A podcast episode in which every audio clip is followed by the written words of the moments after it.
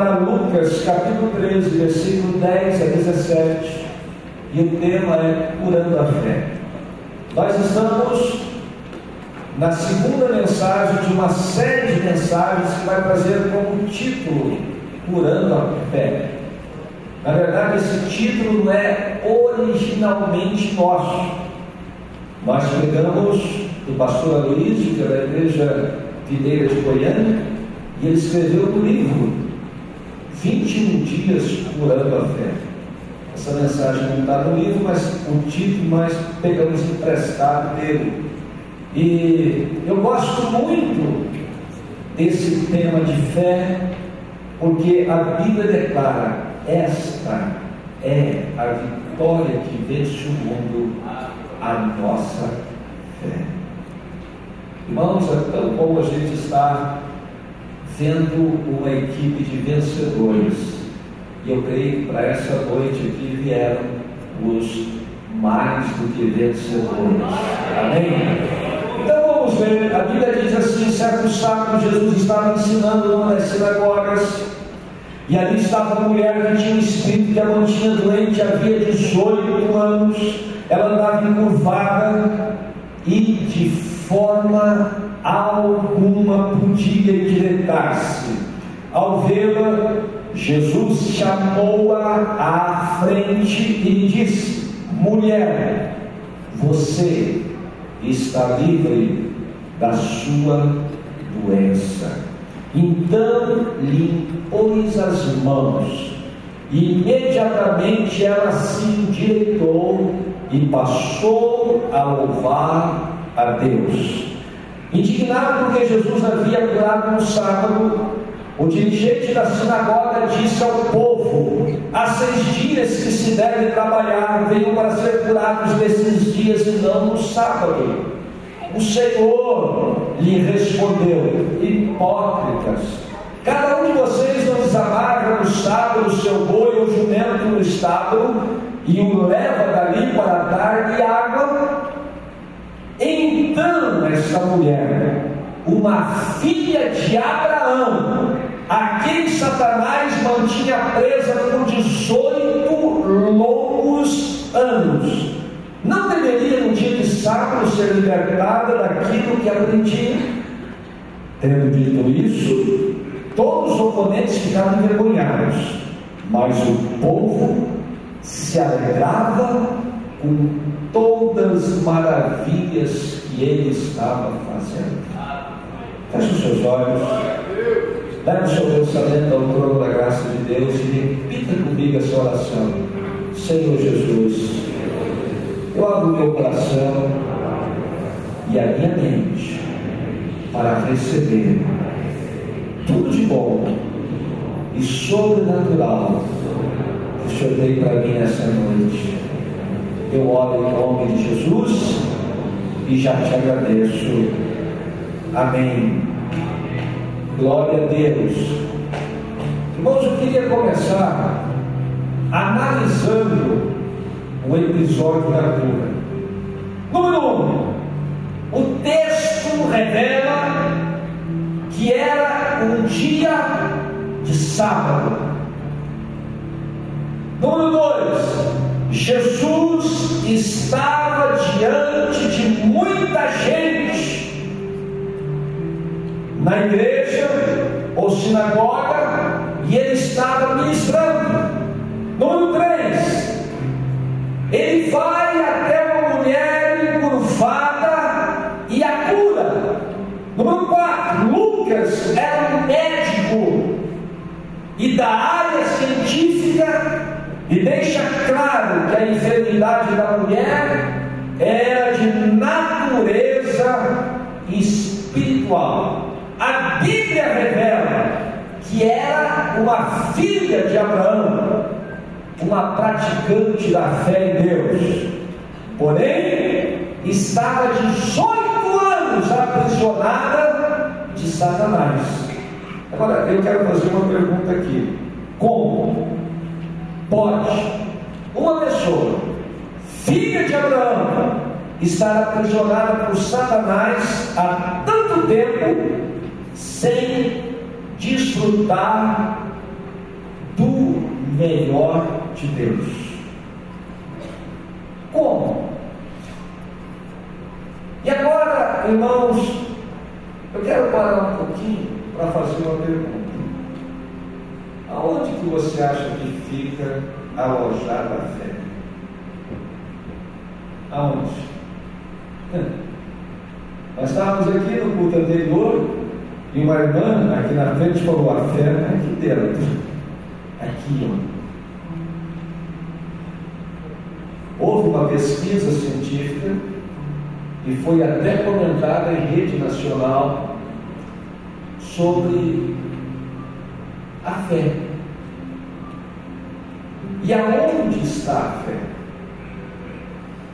A bem da verdade, os cientistas que têm pesquisado até na neurologia, eles não têm certeza aonde está a fé. Se está no cérebro, se está na alma, aonde está? Aonde você acha que está a fé? Eu não sei. Mas eu gostei que a reportagem ela diz o seguinte: acredita-se que esse ser humano, eu e você, que é diferente dos animais porque pensa e porque é capaz de fazer um projeto de vida para os dias futuros. Esse ser humano recebeu um sopro divino, e nesse sopro divino foi inoculada a fé. Eu achei interessante isso. Essa fé que nós temos vem de Deus. E a Bíblia afirma que o autor e consumador da fé tem um nome, e o nome dele é Jesus Cristo. Glória a Deus. Aleluia. Agora, irmãos, eu queria que você acompanhasse esse raciocínio das implicações de uma fé que está doente. No domingo passado, pastor Hugo, que é um doutor, é um cientista nessa área, ele citou Romanos capítulo 4, 14, 1, quando fala de uma fé que ela fica fraca. E se ela fica fraca, ela pode ficar doente. Nós podemos, olhando nesse texto, afirmar que essa mulher estava aprisionada fisicamente por um Agora acompanhe aí o raciocínio. Ela vivia encurvada, sem poder se endireitar. O que, que quer dizer isso? Ela estava sempre olhando para o chão da vida ou seja, o seu interior estava enfermo. Olha para cá. O pai da fé, Abraão, no momento que ele está esperando o cumprimento da promessa, e a promessa começa a demorar a acontecer, Abraão, mesmo sendo o pai da fé, ele diz: Senhor Deus, o que, que o Senhor me há de dar? E Deus então manda ele sair de dentro da tenda levantar a cabeça e olhar para as estrelas e contar as estrelas. Satanás, ele conhece os direcionamentos de Deus e ele procura bloquear os direcionamentos de Deus para abençoar a sua e a minha vida. Por isso, ele encurva essa mulher, ele deixa ela corcunda, ela não podia, a Bíblia diz que ela não podia de maneira alguma se endireitar. Ela não podia olhar para as estrelas dos céus normalmente e contar para alenar, trazer um alento para a sua fé. Satanás pôs ela de cabeça para baixo. É uma artimanha maligna. Então, irmãos, ela estava olhando para o chão. E ela representa muita gente dentro da igreja que padece espiritualmente, gente curvada, gente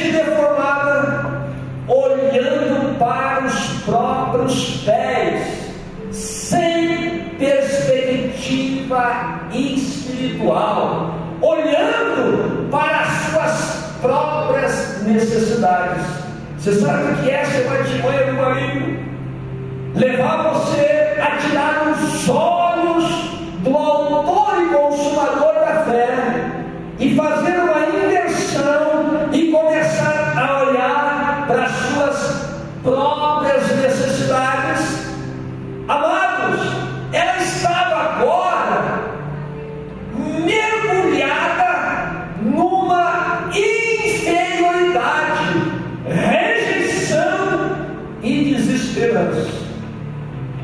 Já foi comentado em cadeia nacional que uma das coisas que mais adoece o povo por dentro, no seu interior, chama-se rejeição.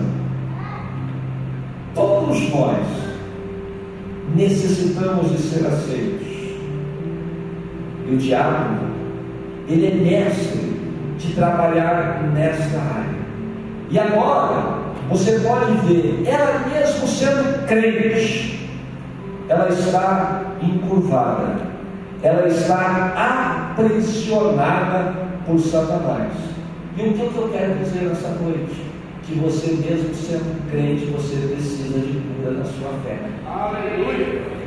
Mesmo sendo salvo, precisa de cura para suas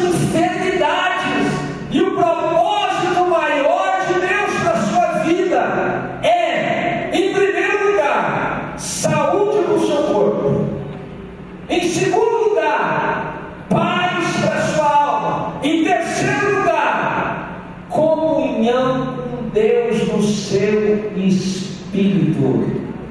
E eu vim trazer essa palavra de Deus para que se existe alguém aprisionado em alguma dessas áreas, Jesus te liberta hoje. Hoje, para a glória do nome dele. Aleluia. E aí Jesus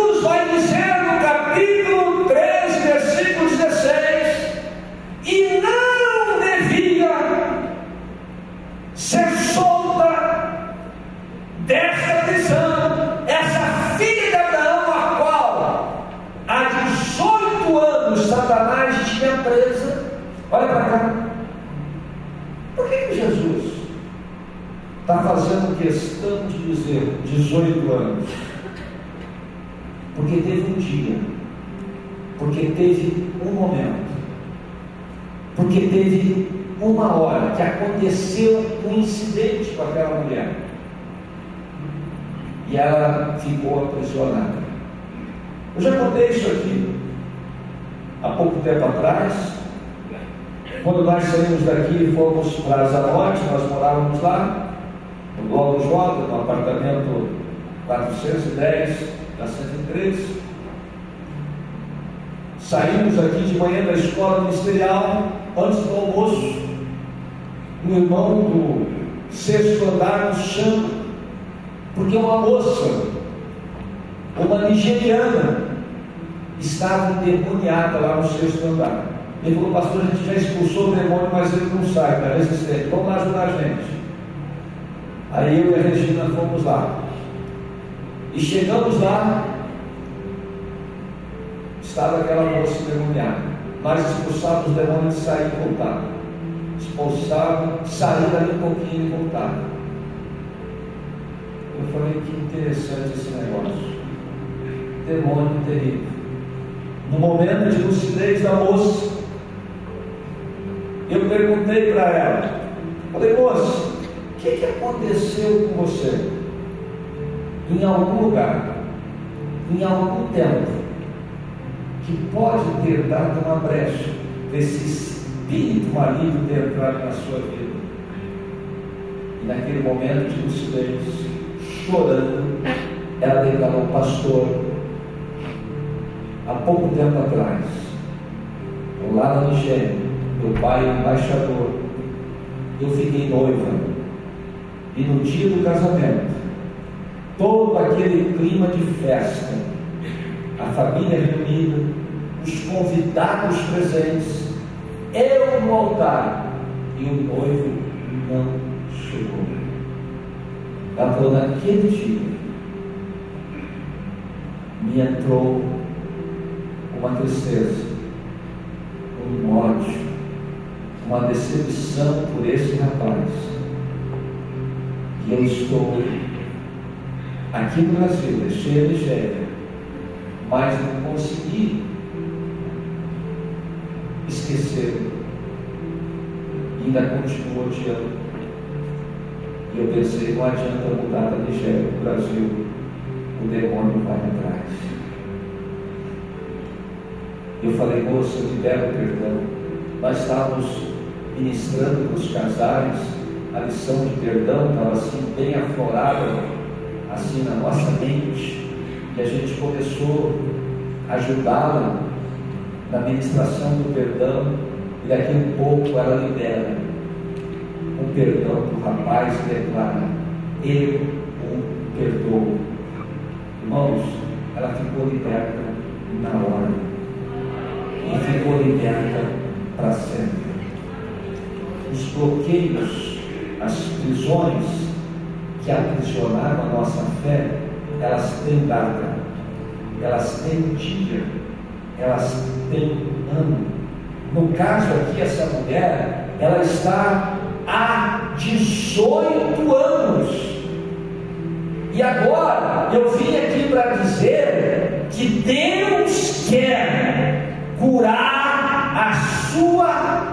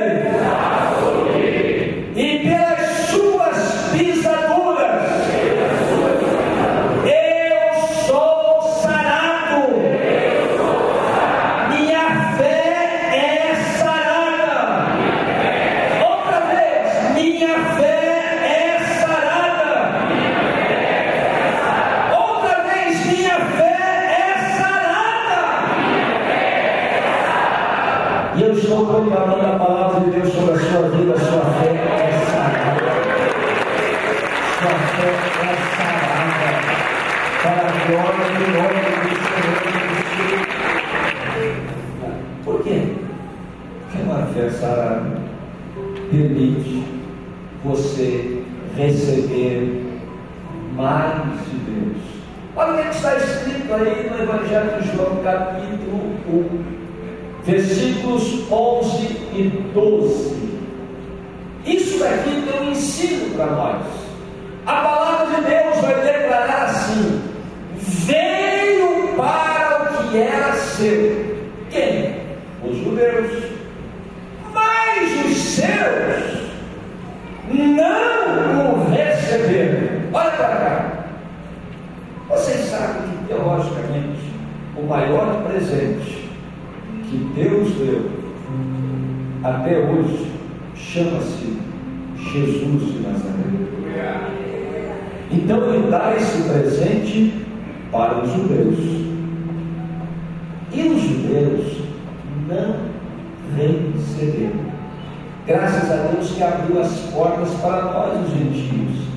E aí a palavra de Deus continua dizendo: Mas a todos quantos o receberam, deu-lhes o direito de se tornarem filhos de Deus. Então você é filha de Deus.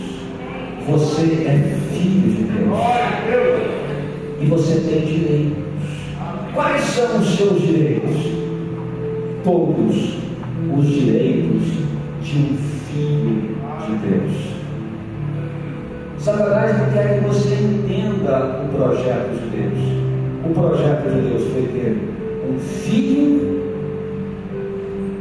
primogênito, mas depois ter muitos e muitos e muitos e muitos e muitos outros filhos para povoar o céu. Jesus foi só o primeiro, porque ele é o primeiro, ele tem a primazia. Mas você, segundo a palavra de Deus, é a palavra de Deus que declara. E ele foi-nos dado o poder de sermos feitos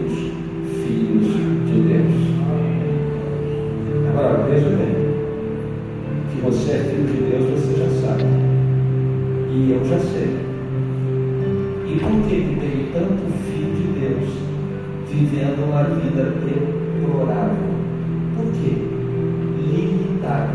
Por quê? Porque a fé está aprisionada.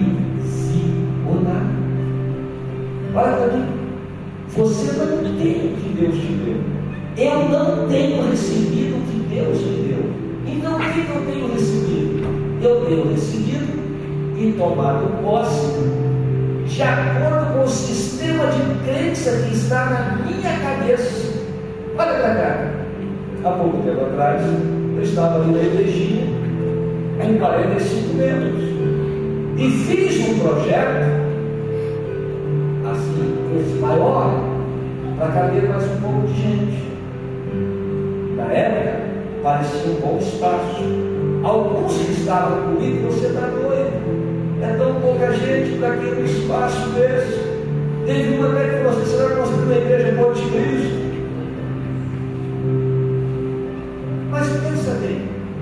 tivesse construído uma igreja maior, dois tamanhos desses, vocês acham que ela estaria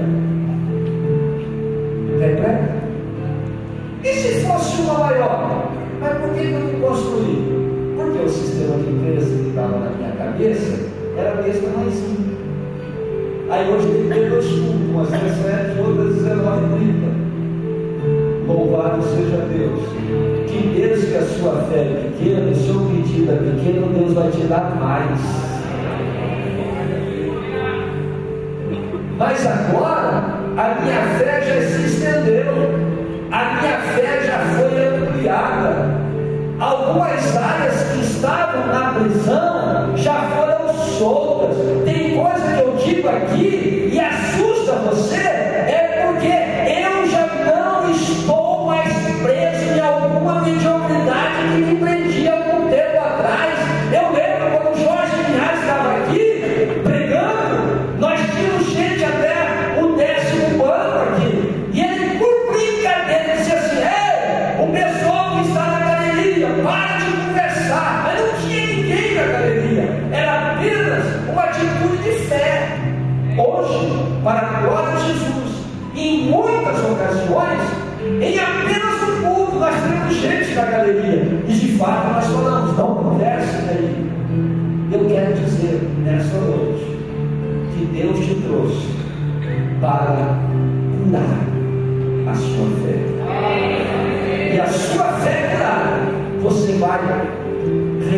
receber mais de Deus.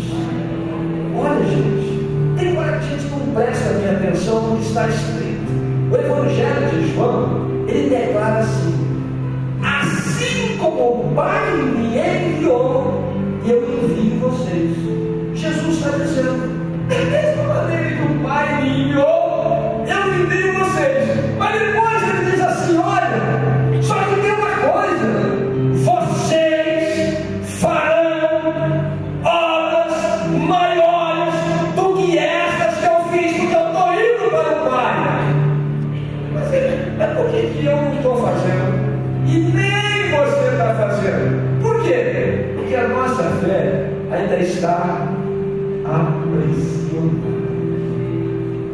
Mas hoje, hoje, hoje, essa palavra está sendo ministrada para mudanças grandes que Deus vai fazer na sua vida. E elas são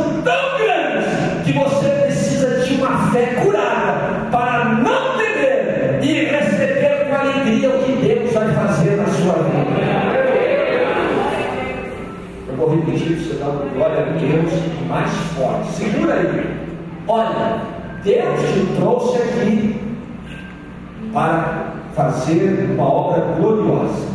E as mudanças que Deus vai fazer na sua vida são tão grandes, mas tão grandes, que você precisa de uma fé curada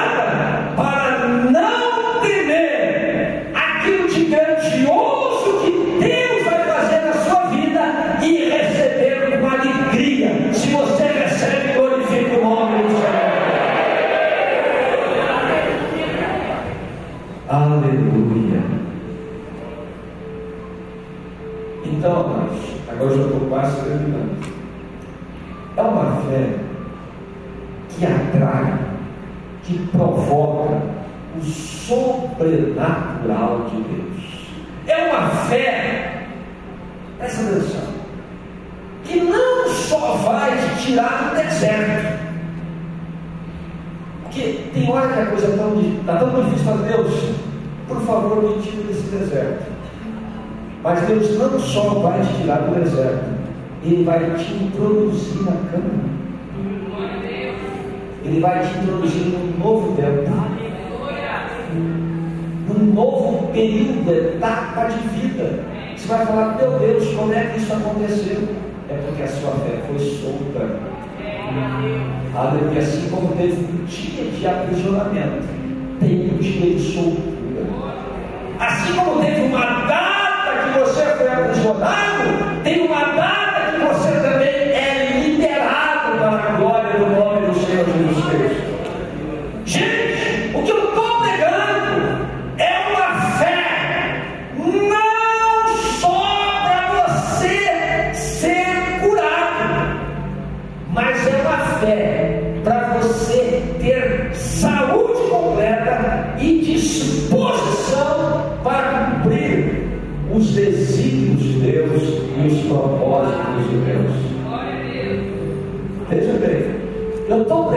sobre uma fé, não é só para você ser perdoado.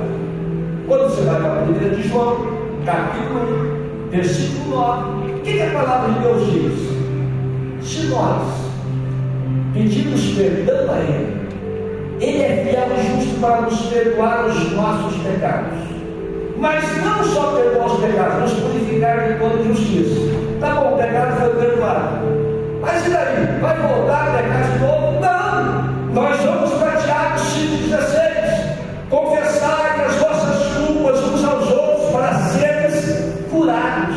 Deus quer te perdoar, mas Deus quer também te sarar. Isso virou um costume da nossa igreja. Lá no retiro, confessa pecado. No discipulado, confessa pecado. Eu mesmo, sendo o servo de Deus, a função de pastor,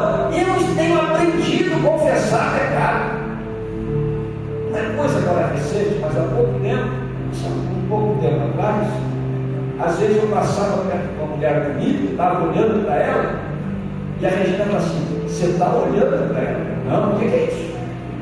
De jeito nenhum. Estou fora.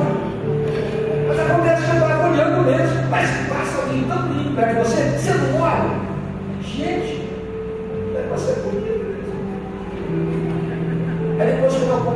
eu aprendi a conversar, eu não, estou olhando mesmo.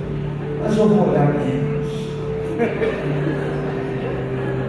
Nós tivemos alguém no nosso grupo que disse que o camarada passava para disfarçar com a mulher olhava pelo retrovisor.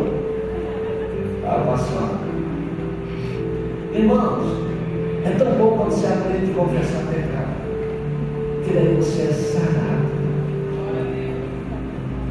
Mas Deus não quer só te perdoar e não quer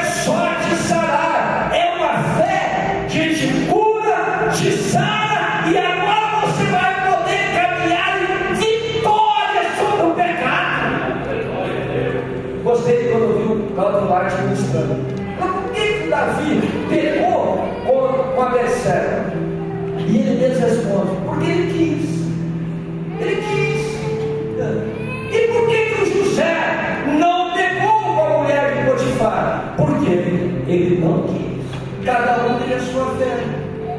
E a fé que nós queremos de Deus é uma fé para caminhar em vitória sobre o pecado. Porque quando a gente chega diante de Deus, aí o diabo não vai poder nos acusar.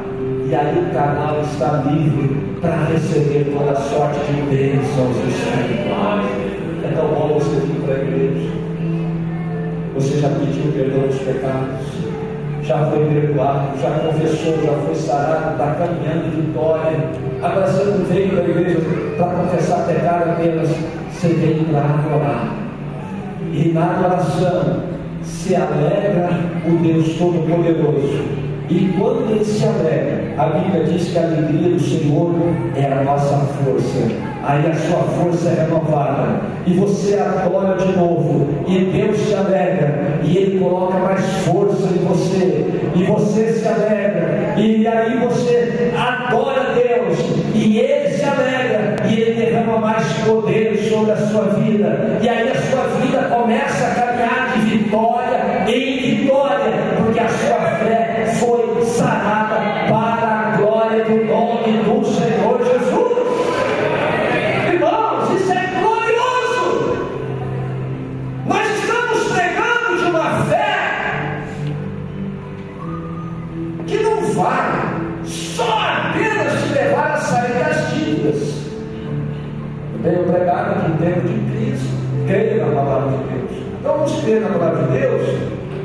sair das dívidas.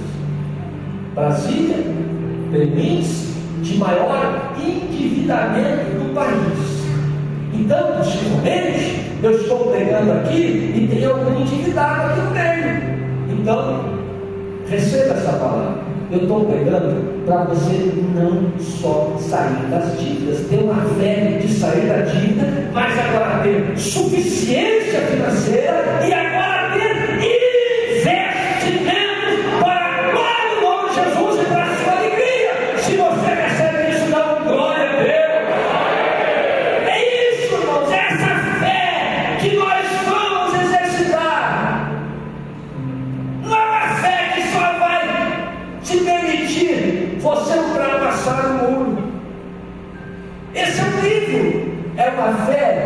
faz você estender seus ramos além dos muros.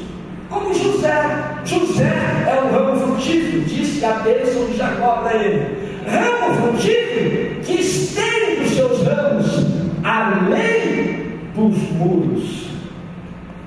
Isso quer dizer que a sua conquista vai ser ampliada.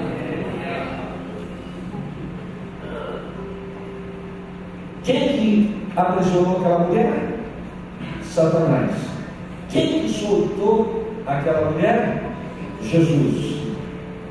Então, é isso. Agora presta atenção nesse ponto. Deus falou comigo muito nesse ponto. Que faz uma fé sarada, que faz o pequeno e dependente da fé ultrapassar o insensato e autoconfiante. Tem muita gente que te despreza porque você é pequeno. Tem muita gente que te rejeita porque o seu negócio é pequeno. Tem muita gente que não acredita na sua empresa porque é pequena. Tem muita gente que não acredita ainda no seu ministério porque é pequeno. Tem muita gente que zomba de você, de você vir à igreja, porque ainda você é pequeno. Mas você é pequeno, mas está colocando a sua fé no Todo-Poderoso.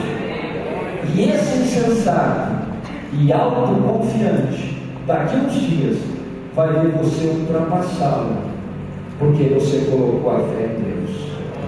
No culto anterior, o bispo Silvio deu um testemunho. Ele era pedreiro junto com os outros pedreiros. E ali, eles zombaram. Você é doido? Pegar o dízimo que você ganhou aqui com dificuldade e levar para aquela igreja. Você é muito doido. Zombaram dele. E eles não tinham esse costume de honrar a Deus mas o bispo Silvio era pedreiro e ele honrava Deus com fé. Hoje, a roda virou. O bispo Silvio, com aquela fé de honrar a Deus, prosperou. E os pedreiros que zombaram dele, com autossuficiência e sensatez, regrediram. E agora o bispo Silvio vai chegar lá em Pamiri, diante dos pedreiros, o carrão da Toyota. Desses grandones. E ele. E quem te viu, quem te vê? Esse carrão é, mas eu era pequeno. Independente de uma fé em Deus, que você era grande, autossuficiente, mas a coisa mudou. Mudou. Mas se você é pequeno, hoje não se constrange. Vocês sabem que eu posso falar de porque eu sei o que é ser pequeno. Eu sei o que é visitar irmãos de bicicleta, colocando a mulher na garupa e o xangão em cima do guidão para fazer visita. Eu sei o que é fazer culto ao ar livre, colocando uma bateria na garupa da bicicleta e um alto-falante no guidão e pegar um microfonezinho e ligar uma bateria lá e ir para o alto do morro para pregar o Evangelho. E quando eu chegava no quartel, tinha coronel, tinha tenente, tinha capitão zombando de mim, porque era uma doideira. Um militar fazia aquilo dentro de uma cidade, numa bicicleta, sair lá do alto e ficar proclamando o Evangelho. Mas eu tive o privilégio de depois ter coronéis e até generais dizendo, pastor, ora por mim. Eu creio nessa sua fé. Intercede por mim. Eu creio nessa sua fé. Você que é pequeno hoje e a sua fé sendo sanada, coloque a sua fé em Deus, porque Deus vai te levar para um outro nível, para um outro período, para uma outra etapa de vida. Agora, eu quero encerrar, amados. Por que, que Deus vai fazer isso? quer curar a sua fé e tirar essa prisão. Primeiro, porque Satanás não tem direito de te aprisionar porque você é propriedade de Deus. Vou repetir: Satanás não tem direito de te aprisionar Porque você é propriedade de Deus.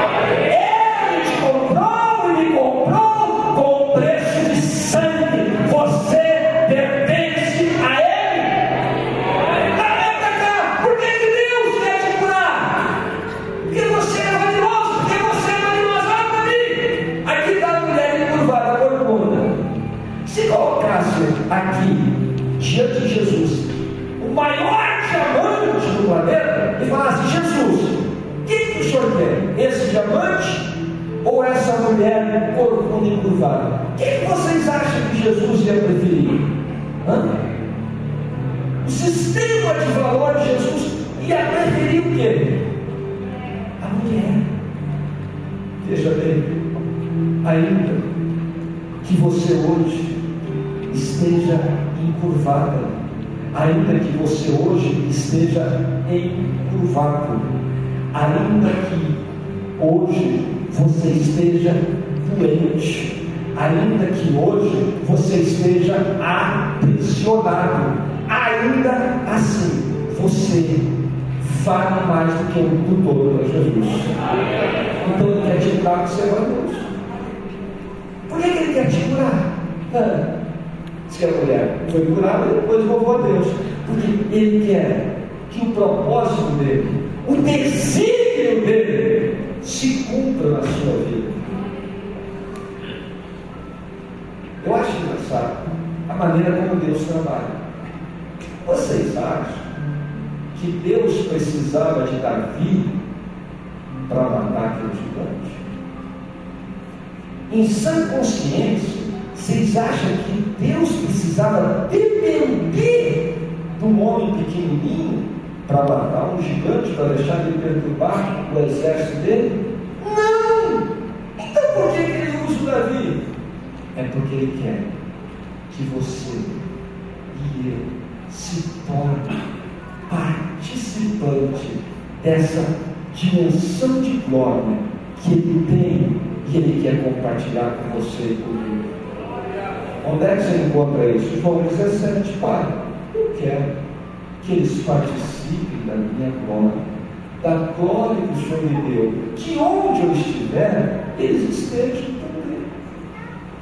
Esse é o desejo do coração de Jesus, que você esteja no mesmo nível dele. Se você vai para o Apocalipse, o que, que ele diz? Ao que vencer, eu vou te dar o direito de se assentar no trono, assim como eu venci assentei no trono. Então, o que, que Jesus quer? Ao te curar ou me curar, Ele quer que você tenha um outro nível de vida. Irmãos, quanto tempo você está aprisionado nesse negócio? A coisa não rende, a coisa não vale. Hoje, você veio aqui para receber essa palavra.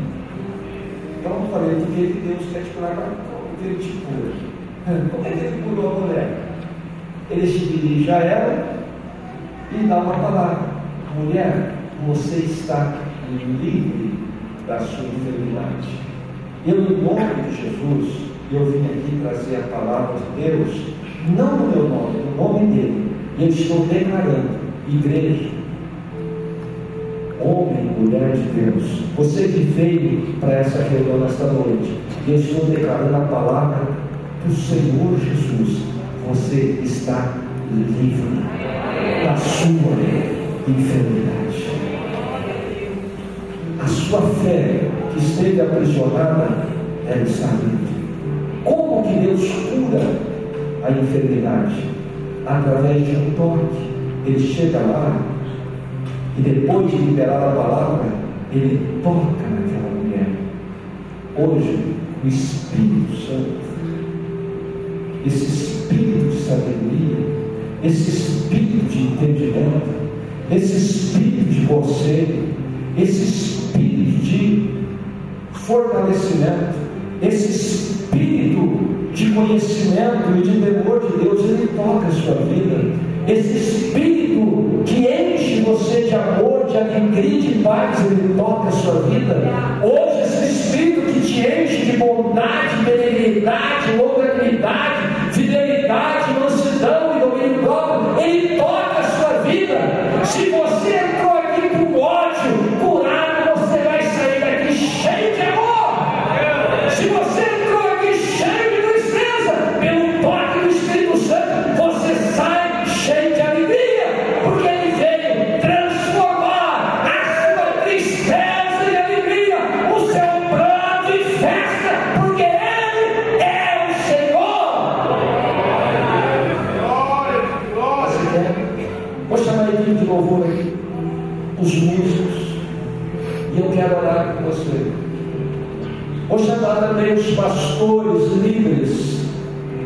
diáconos, diaconismo, o pessoal que nos ajuda aí para vir aqui na frente. Pode ser que tenha alguém que também queira receber o toque. Deus vai curar você através da igreja.